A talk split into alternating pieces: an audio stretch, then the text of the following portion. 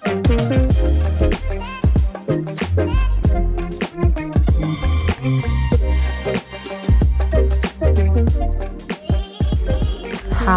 I'm Melinda Poitras, and you're listening to He Said, She Said, the one with books and bros.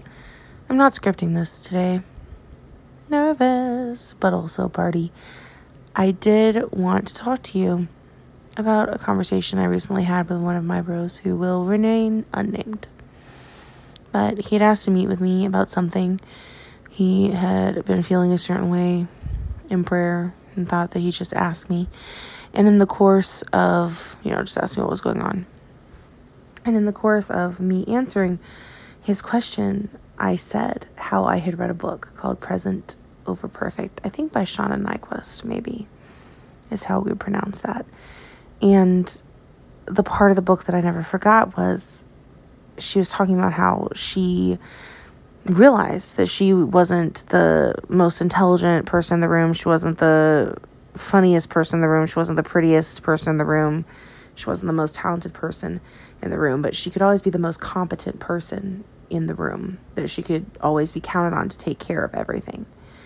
And I told him how I really got that, how that resonated with me because I pride myself on competence. And in the situation that he was asking about, I told him that what I think bothers me the most is maybe we come to the end of this and it's like, oh, Melinda was stupid. Melinda was stupid again. Literally, she was a fool again. And that I just don't want to be incompetent. And this is not even where I was going with the conversation. But I remember that he stopped me. He said, maybe let's not talk about, you know, let's put a pin in what we're actually talking about. And I want to talk about this book that you read. And, you know, I said, okay. And he said, I've not read it. No offense to the author. It's probably a great book. He said, I just don't want you to develop a stronghold in your life um, because of it. And I was confused. Honestly, I really was um, about where he was going with that. And he just got so serious and he said, Melinda, you're not any one thing. I don't ever want you to think that you're any one thing because you said, you said out of your mouth that, you know, she said she wasn't intelligent, she wasn't funny, and she wasn't beautiful, that she was competent. She held on to that. And he said, You're all those things. You're not just any one thing, you're all the things. You're exactly who and what you need to be. You're everything. Literally, you're everything. I will not forget that.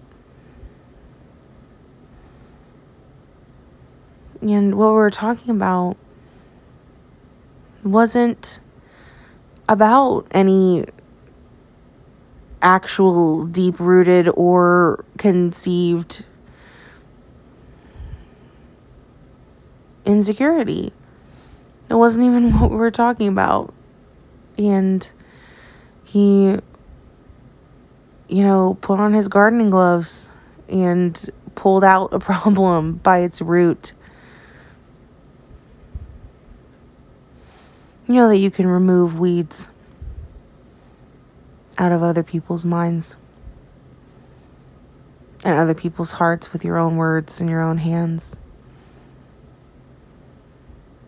You know that everybody needs to hear that they are valued and loved and important and accepted. Everybody needs somebody to call out the greatness in them. Everybody needs to be reminded who they are and how you feel about them. Your voice has power. Your voice can do that. Your voice can change the course of someone's day, someone's life. Maybe. Everybody has their own darkness, everybody has their own thing that they struggle with. Some of us preach beautiful sermons to beautiful girls, and then sit in the car driving home and hear an all too familiar voice just whisper in their ear just don't hit the brakes, just don't hit the brakes. It can all be over if you just don't hit the brakes. Now, greater is he that is in me than he that is in the world.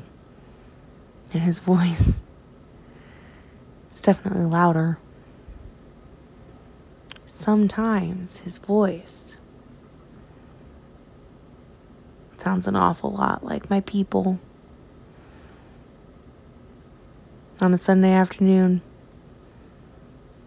saying something like, mm, let's put a pin in this and talk about that book.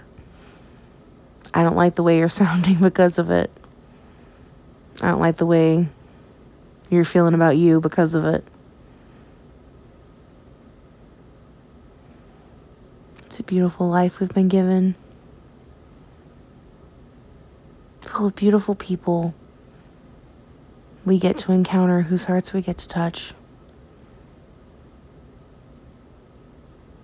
Be present. Handle with care.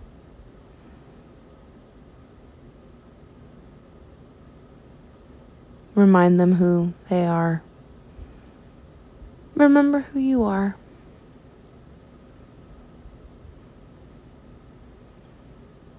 Let's keep being sensitive to His Spirit. Let's keep moving in the direction that He's called us. No matter what we have to fight to get there, let's hold up our shields of faith, defending our brothers and sisters. Let's all be better together. Alexa, play She's Everything by Brad Paisley. No, maybe play Everything by John Kay. And other Alexa, good job picking a husband. He has a habit of sounding a lot like Jesus. You've been listening to He Said, She Said, where whether we actually got around to discussing any books or chatting with any bros or not, we are, now and always, so glad you stopped by to listen.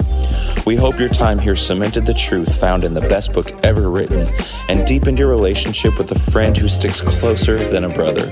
Thank you for pressing play. Thank you for making space. We'll catch you next week, same time, same place.